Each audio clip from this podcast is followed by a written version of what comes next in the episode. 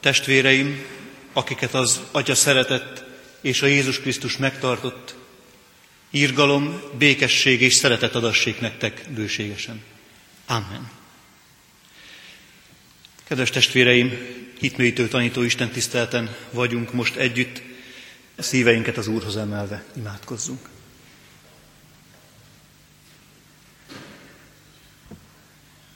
Urunk, köszönjük neked, hogy legyünk bármilyenek is, jöhetünk hozzád. Köszönjük neked, hogy most sem énekünk szépségére, hanem a bennünk lévő akarásra, a téged dicsérni akarásra néztél. Urunk, megvalljuk életünk sok területén vagyunk ilyenek, amit nem próbáltunk, amit nem tudtunk, ami nem rutinszerűen megy. Olyan nehezen vágunk bele, és olyan könnyen bukunk bele. Urunk, bocsásd meg a tökéletlenségünket akkor is, amikor ezt a Te dicséretednél tesszük. Nem csak az ének szónál, hanem életünk oly sok területén. Amikor neked kéne dicsőséget adnunk, téged kéne dicsérnünk tetteinkkel és szavainkkal, ez oly sokszor elmarad. Urunk, bocsáss meg ezt nekünk. De köszönjük neked, hogy legyen bármilyen gyatra és töredékes is az életünk. Neked mégis kedves. Köszönjük, Urunk, hogy mi talán nem találnánk magunkban és különösen egymásban jót, te mégis meglátod bennünk a Krisztust, te mégis a Krisztuson keresztül minket tökéletesnek tudsz és akarsz látni.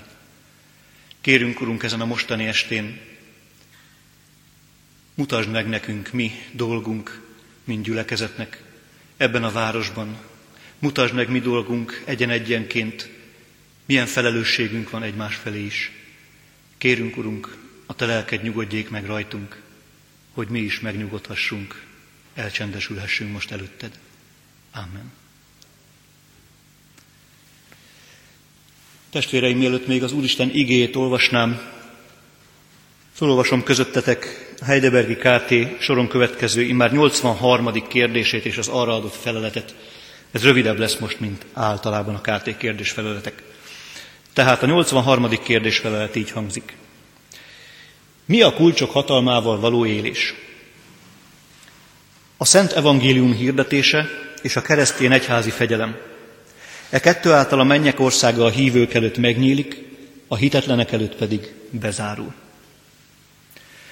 Most pedig gyertek testvéreim, és az Isten igéjét immár helyetekről fennállva, így is annak tiszteletet adva hallgassátok Máté evangéliumából, az evangélium 16. fejezetéből, néhány vers 18.-19. versből, illetve a 18. fejezetnek a 15. versétől, tehát két helyről. Jézus mondja ezt Péternek. Én pedig ezt mondom neked, te Péter vagy, és én ezen a kősziklán építem fel egyházamat, és a pokol kapui sem fognak diadalmaskodni rajta. Neked adom a mennyek országának kulcsait, és amit megkötsz a földön, kötve lesz az a mennyekben is, és amit megold, feloldasz a földön, oldva lesz az a mennyekben is. Ha védkezik atyát fia, menj el hozzá, insd meg négy szem közt. Ha hallgat rád, megnyerted atyát fiát.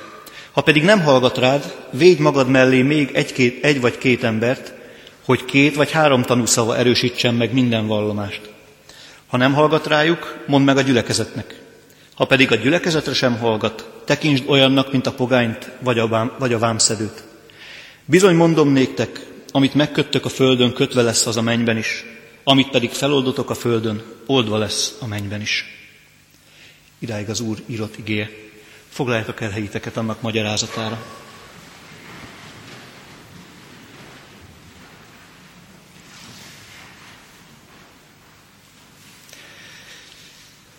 Azt gondolom, hogy a Heidelbergi KT kérdés felelete és az igék is egy olyan kérdéskörbe vezetnek be, be minket, amik, amik, mert hogy kettőbe, amik nagyon ritkán tárgyaltak a gyülekezetben.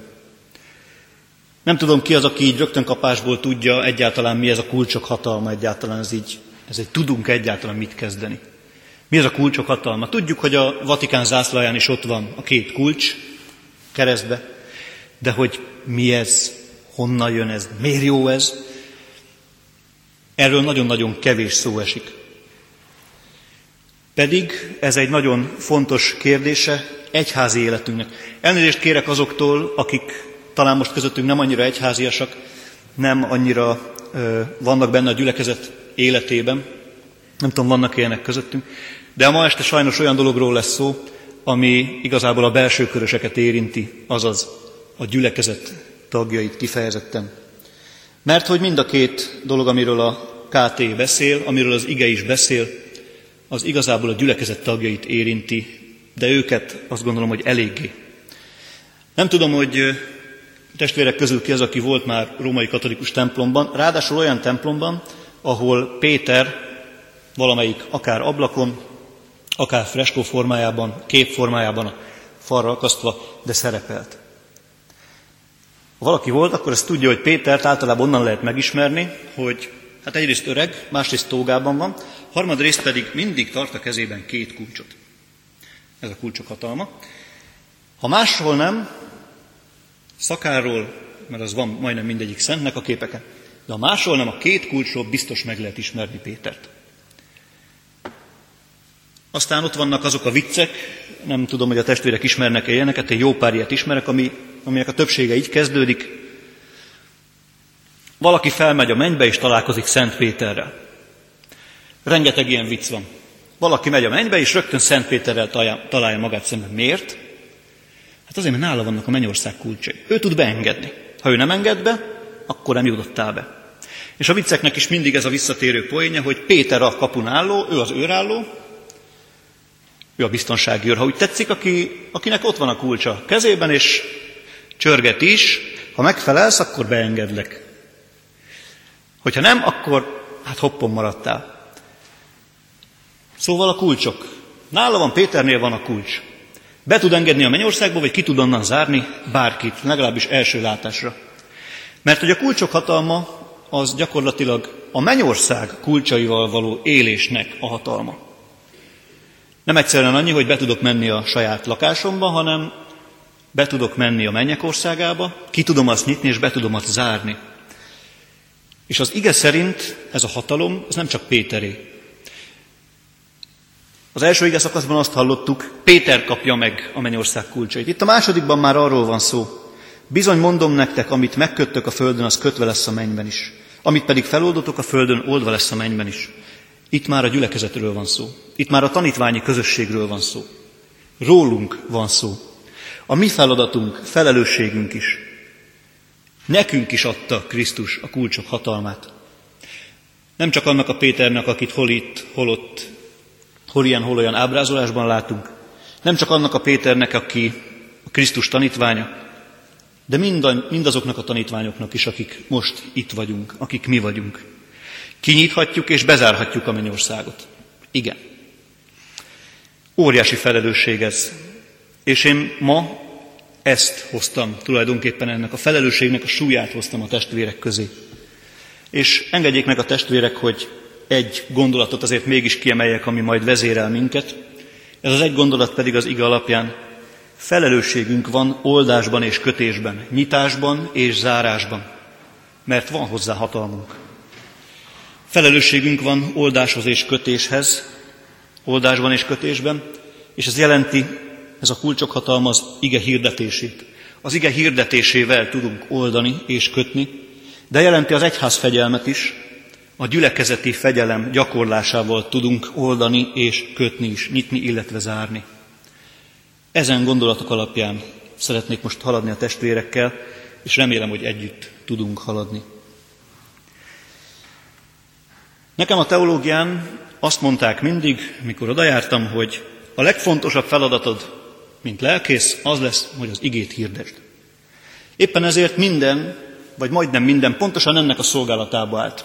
Akármit tanultunk, bármilyen tantárgy volt, az gyakorlatilag egy dologra készített igazán jól fel, ez pedig az volt, hogy tanulmányozd az igét, valahogy jöjj rá, hogy mi az Isten üzenete abból az igéből, és aztán ezt, ha lehet, akkor érthető módon magyarázd el. Kíváncsi lennék, hogyha a testvéreknek adnék egy kérdőívet, és visszajelezhetnék, hogy ez mennyire sikerül, akkor lehet, hogy hoppon maradni. De nem is ez az érdekes, hanem az, hogy a lényeg, hirdesd az igét. Ez lesz a dolgod lelkészként. És voilà, itt állok a szószéken. Nem, nem először, és talán nem is utoljára. A legfontosabb, hirdesd az igét. Állj elő vele alkalmas és alkalmatlan időben. Ez lesz a dolgod. És ez valahogy, mintha tényleg itt is maradna. Mint hogyha ez tényleg lelkészi privilégium lenne. Mint hogyha a fekete palástos ember tehetné csak azt, hogy hirdeti az igét. Valóban így gyülekezeti környezetben, egy Isten tiszteleten, ez általában így szokott lenni. De még egyszer mondom, Krisztus nem a lelkészeknek adta a kulcsok hatalmát, hanem Krisztus a tanítványoknak adta a kulcsok hatalmát. Nektek is és nekem is. Az ige hirdetés bizony mindannyiunk feladata, akármennyire is akarjuk ezt magunktól talán hárítani. Mert mi az ige hirdetés?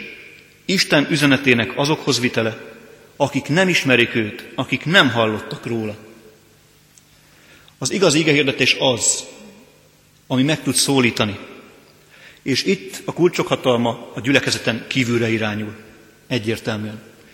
Mondd el, kicsoda az Isten, azoknak, akik nem ismerik őt. Mondd el a jó hírt azoknak, akik sose hallottak róla. Mondd el úgy, hogy megértsék.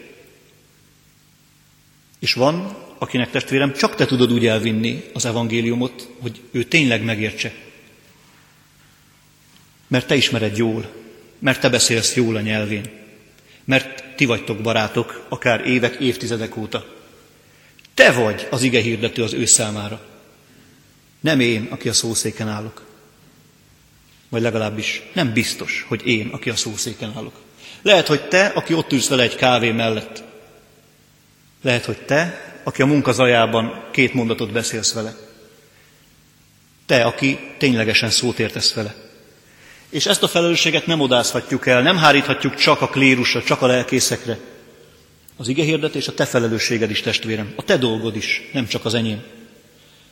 Ha nem vállalod fel, és ez nagyon súlyos dolog, ha nem vállalod fel, akkor akár az is megeshet, hogy bezárod a mennyországot. Azok előtt az emberek előtt, akiknek a te szavadra lenne szüksége. Bezárod, mert nem mondod el a hírt, mert nem adod meg az esélyt, hogy belépjen. Mert nem tud szegény arról, hogy egyáltalán lehetősége lenne belépni. Bezárod. Lehet, hogy önkéntelenül, lehet, hogy félelemből, nem tudom, hogy miből. És ne hidd, hogy ezt a kívülállók nem érzik, hogy ők nem tudják. Számomra nagyon tanulságos volt, emlékeim szerint talán Tim Keller egyik könyvében olvastam ezt, hogy egy, egy ateista újságíró nő mondta a következő dolgot. Tudod, vannak keresztény barátaim, de nem érzem, és nem látom azt, hogy komolyan vennék az örömhírt. Mert ha tényleg azt hirdetik, hogy a Krisztus közelében élni, megváltott emberként élni, a legjobb dolog a világon. Emellett azt is hirdetik, hogy szeretnek mindenkit, legalábbis a Krisztus ezt adja nekik parancsba, és elvileg engem is szeretnek, akkor hogy van az, hogy hogy nem akarnak engem meggyőzni arról, hogy én is ennek a Krisztusnak a követője legyek? Miért nem merik felvállalni a Krisztust? Miért zárják belőttem az Isten országát? Miért nem vállalják fel a Krisztust és azt a szeretetet, ami most éppen pontosan nem a nagyon nagy toleranciában lenne, hanem éppen abban, hogy meg akarnak engem győzni arról, tartoz közénk. Hát ez a legjobb dolog a világon, mert a Krisztus közelében élni a legjobb. Higgyétek el, testvéreim, érzik, tudják, nagyon jól tudják, nem véletlen, hogy annyira árgus szemmel vizslatnak titeket, mit csináltok és mit nem csináltok. Mert szeretnék fellelni a szentet, az igazat a világban. Szeretnék fellelni az Istent a világban, valahogy megragadni a Krisztust a mindennapokban. Ha te nem viszed el, senki nem fogja. Mert lehet, hogy én annak az embernek a létezésről nem is tudok. Nem is tudom, hogy oda kéne mennem. Ő ide nem jön el.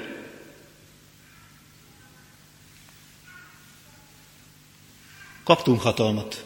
Itt vannak a mennyország kulcsai a kezünkben. Nem abban az értelemben, hogy mi bemegyünk vagy nem megyünk be, abban az értelemben, hogy másokat beengedünk-e, másoknak megadjuk-e a lehetőséget, hogy bemenjenek. Nem neked kell bekísérni, nem neked kell betaszítani, nem tűzzel, vassal kell megtéríteni, de a lehetőség, annak megadása az én és a te felelősséged.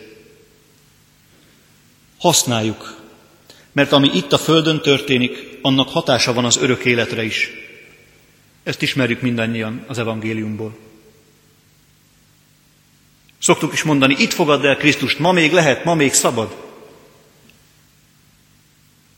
Mi magunk komolyan vesszük. Mi magunk komolyan vesszük.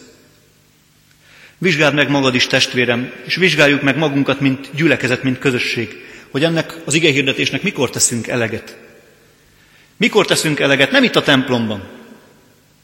Mert az Isten tisztelet jól lehet az igehirdetés helye is. De az Isten tisztelet az mégiscsak az Isten tiszteletéről szól. Nem itt a templomban, hanem a világban. Mikor vállaljuk fel a felelősségünket?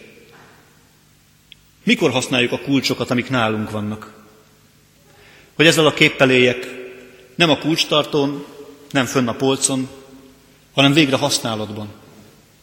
Gyere testvérem, meg tudom neked nyitni az Isten országát, nem azért, mert olyan jó vagyok, hanem mert meg tudom neked mutatni, hogy milyen az Isten országa. El tudom neked mondani, hogy milyen az Isten, milyennek ismertem meg az Istent. Milyen a Krisztus, mit tett a Krisztus? Ez mekkora dolog az életedben, mekkora dolog lehet az életedben. A döntés már az övé. Vannak kulcsaink, testvéreim. Nem vagyunk, egyáltalán nem vagyunk ilyen értelemben sem tehetetlenek. És aztán Krisztus valami másról is beszél, és a Máté Evangélium a 18. fejezetének ez a 15-18. versei, ezek leginkább erről beszélnek, ez pedig az egyház fegyelem kérdése, mint ami tulajdonképpen a másik kulcs a kezünkben. Mert amíg az igényhirdetés inkább kifelé szólt, mint gyülekezet és mint keresztény ember kell, hogy megmutassuk, és elmondjuk kifelé, hogy kicsoda Krisztus és mi az örömhír, addig az egyházfegyelem rólunk szól, a belső életünkről szól. És ez az, amiről nagyon keveset szoktunk beszélni. Ez az, ami jó részt agyon van hallgatva gyülekezeteinkben. Mert az egyházfegyelem nem az egyházi rendről szól.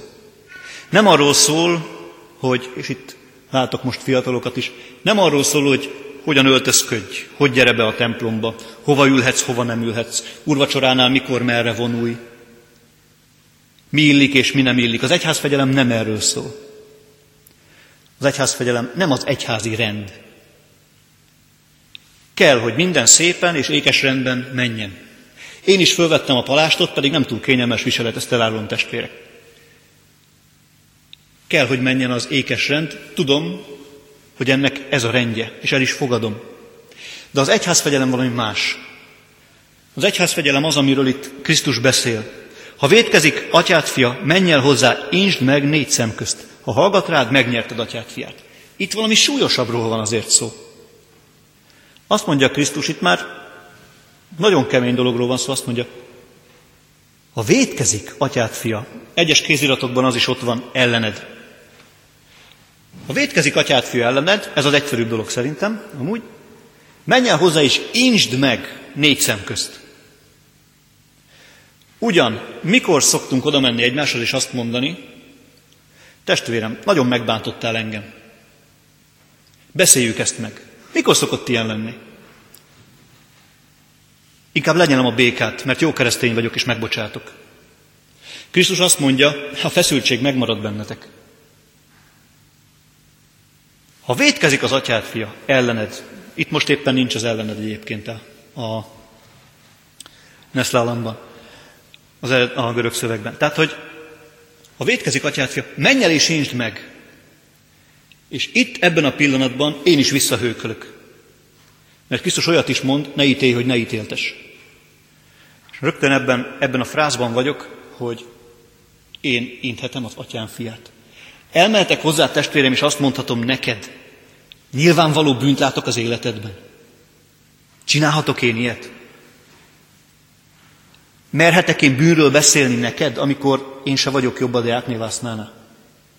Mondhatom-e neked, valami nem nincsen rendben? Az még egy egyszerűbb sor, amikor ellenem vétkezel, mert azt egyértelműen érzem és tudom. De hogy én elmenjek és ezt neked elmondjam, ezt így megmondjam szemtől szembe, ez kell azért bátorság. Ehhez nagyon is kell bátorság. És azt mondja az ige, ennek így kell lennie, a belső életünkben. Mert nem tudom, hogy ez mennyire van itt testvérek, és saját magamból kiindulva, egy gyülekezeti közösségben, ha lehet, akkor én először igyekeznék a szőnyeg alá söpörni a dolgot.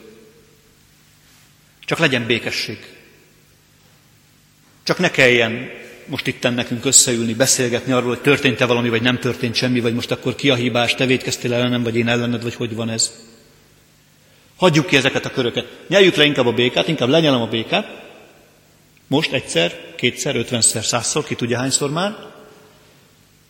Mert én jó keresztény vagyok, és megbocsátok neked. Itt nem a megbocsátásról van szó. A megbocsátás az rendben van. Itt arról van szó, történt valami, kell, hogy legyen következménye. Ha történt valami, nem maradhat következmény nélkül, mert akkor nem csak országunk, hanem egyházunk is következmények nélküli. Akkor a keresztény életünk is következmények nélküli. Arról van szó. Menj el, és megvannak ennek a fokozatai, ez, szerintem ez nagyon szép. Menj el és rendezd először vele. Ne kürtöld világgá, hogy XY megbántott engem. Csalódtam benne. Átvert valamivel, nem tudom, mit csinált ellenem. Hanem menj el és azzal intézd el először, ülj le és beszéld meg, akivel dolgod van.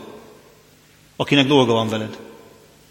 Ha nem hallgat rád, ha nem hajlandó elismerni, ha nem tudjátok igazán rendezni, és ez már egy zsidó szokásjog igazából, vegyél magad mellé még egy vagy két embert.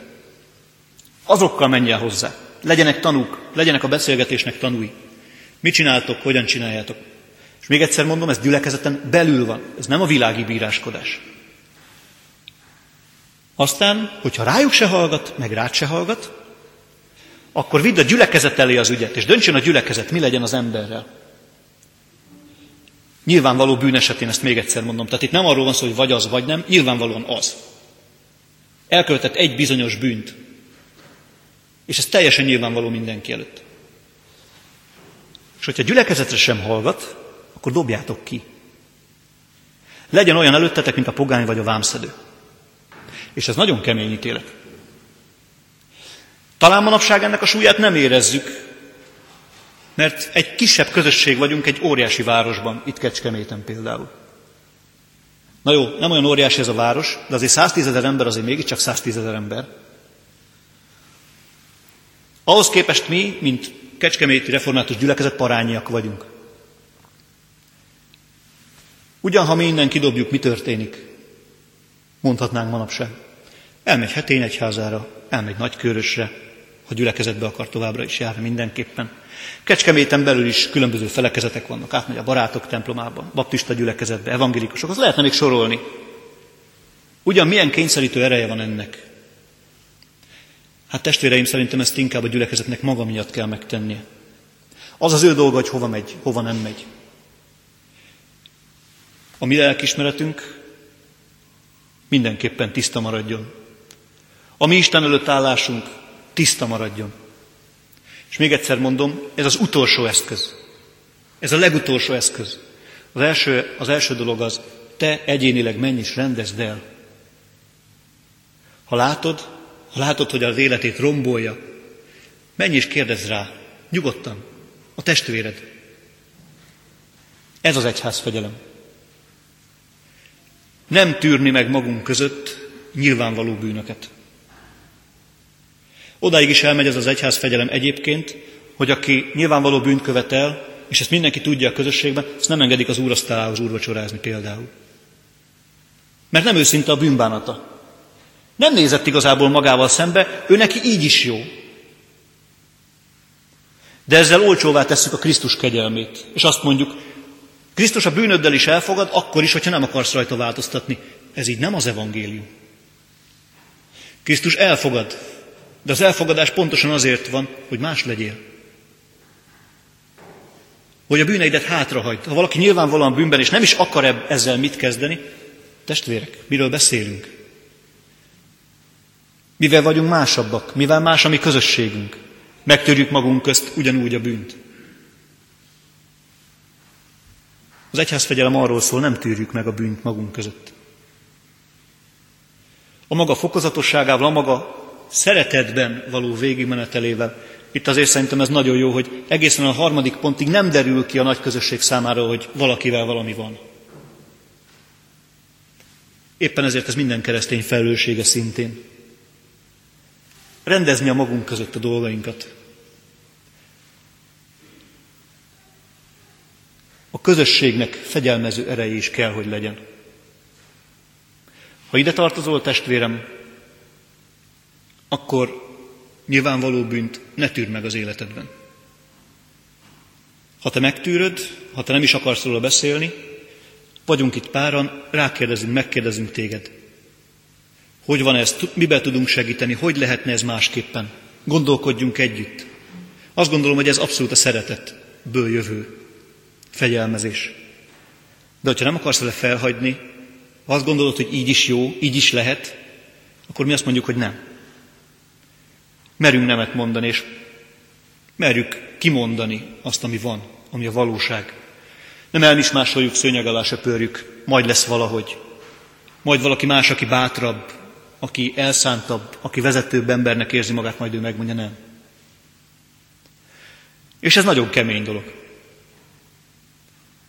Fel kell vállalni magam, a hitem, az esendőségem, de fel kell vállalni azt is, hogy egyet nyilvánvaló bűn, ami, még egyszer mondom, nem a plegyka, egyáltalán nem a plegyka, hogy vagy így van, vagy nincs, hanem nyilvánvaló. Ez rombolja a közösséget is.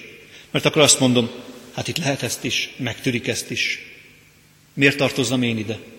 Mivel jobb ez, mint bármilyen más közösség? Ahol pedig azt hirdetik, hogy a bűnöknek bocsánata van, és lehet bocsánatot kérni érte. És az Isten megbocsát. Akkor miért nem kér bocsánatot?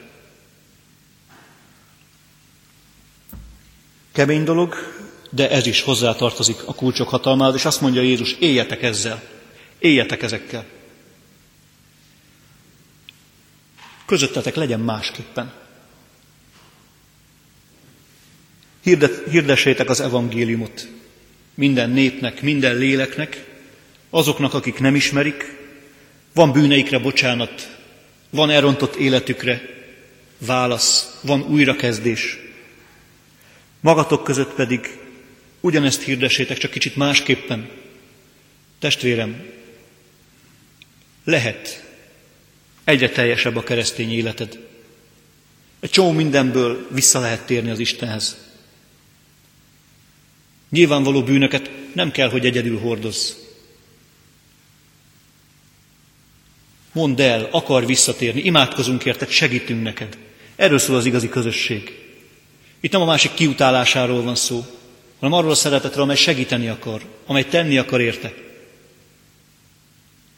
Amely nem hazudja el a nyilvánvaló dolgokat. Testvéreim, felelősségünk van oldásban és kötésben, mert amit itt teszünk ezen a földön, amit itt döntünk ezen a földön üdvösség kérdésében, annak hatása van a mennyben is. Ha hirdetjük az igét, megnyithatjuk a mennyország kapuit sok ember előtt. Ha tartjuk magunkat ehhez a fajta egyházfegyelemhez, sok félreértéstől és sokféle meghasonlástól és bűntől kémélhetjük meg magunkat és gyülekezetünket is. Az Úr arra hív minket, éljünk ezeknek a kulcsoknak a hatalmával, hirdessük az igét, és figyeljünk egymásra, törődjünk egymással, és tartsuk meg a jó értelembe vett egyházfegyelmet. Ámen. Testvéreim, most hajtsuk meg fejünket, és imádkozzunk.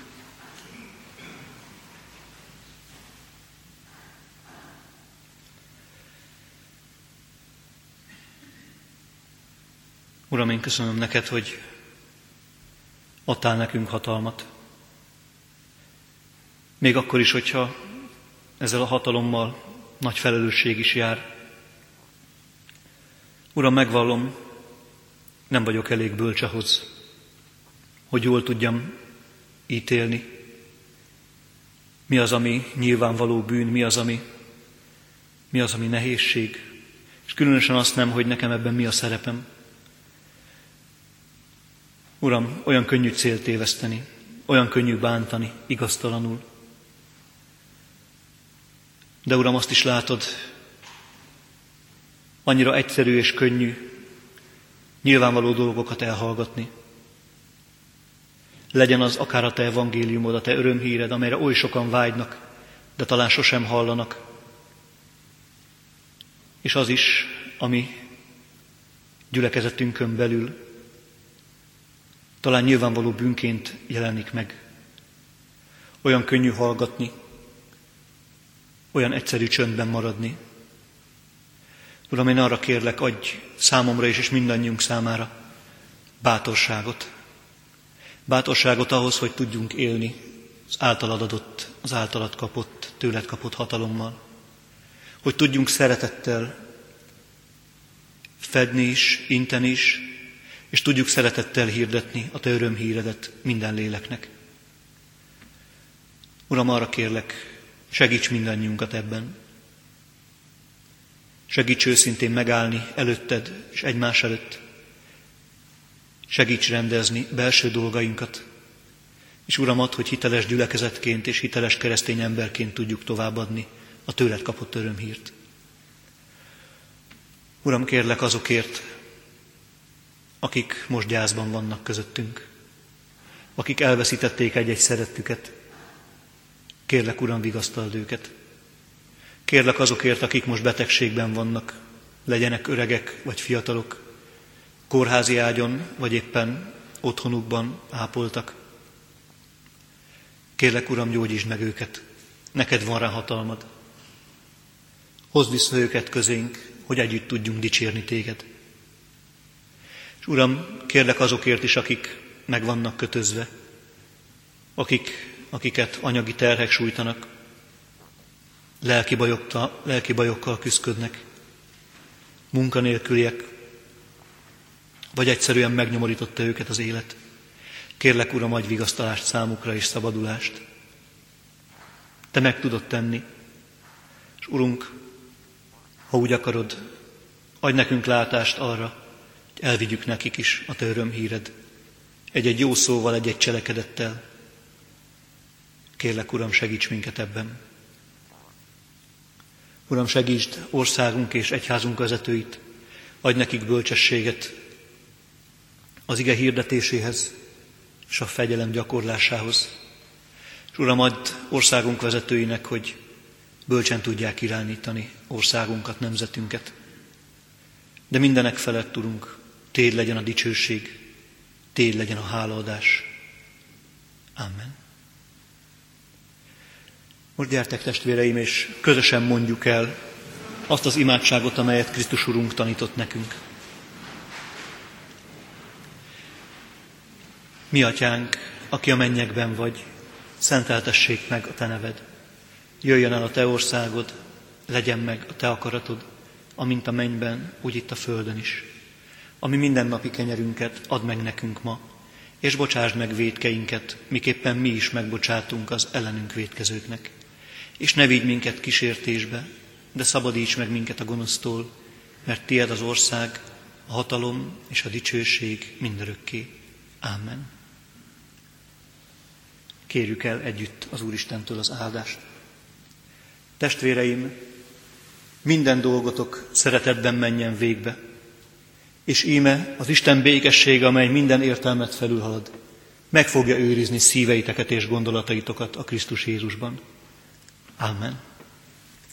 És hogy az ő dicséretével az ajkunkon távozzunk e helyről, a már megkezdett 444-es számú dicséretünk 5. versétől egészen a 8. verséig énekeljük ezt az éneket, az igaz útról, akik eltévejettek, feslett és rossz életre vetemettek, térítsd meg őket hasznos intéssel és feddéssel.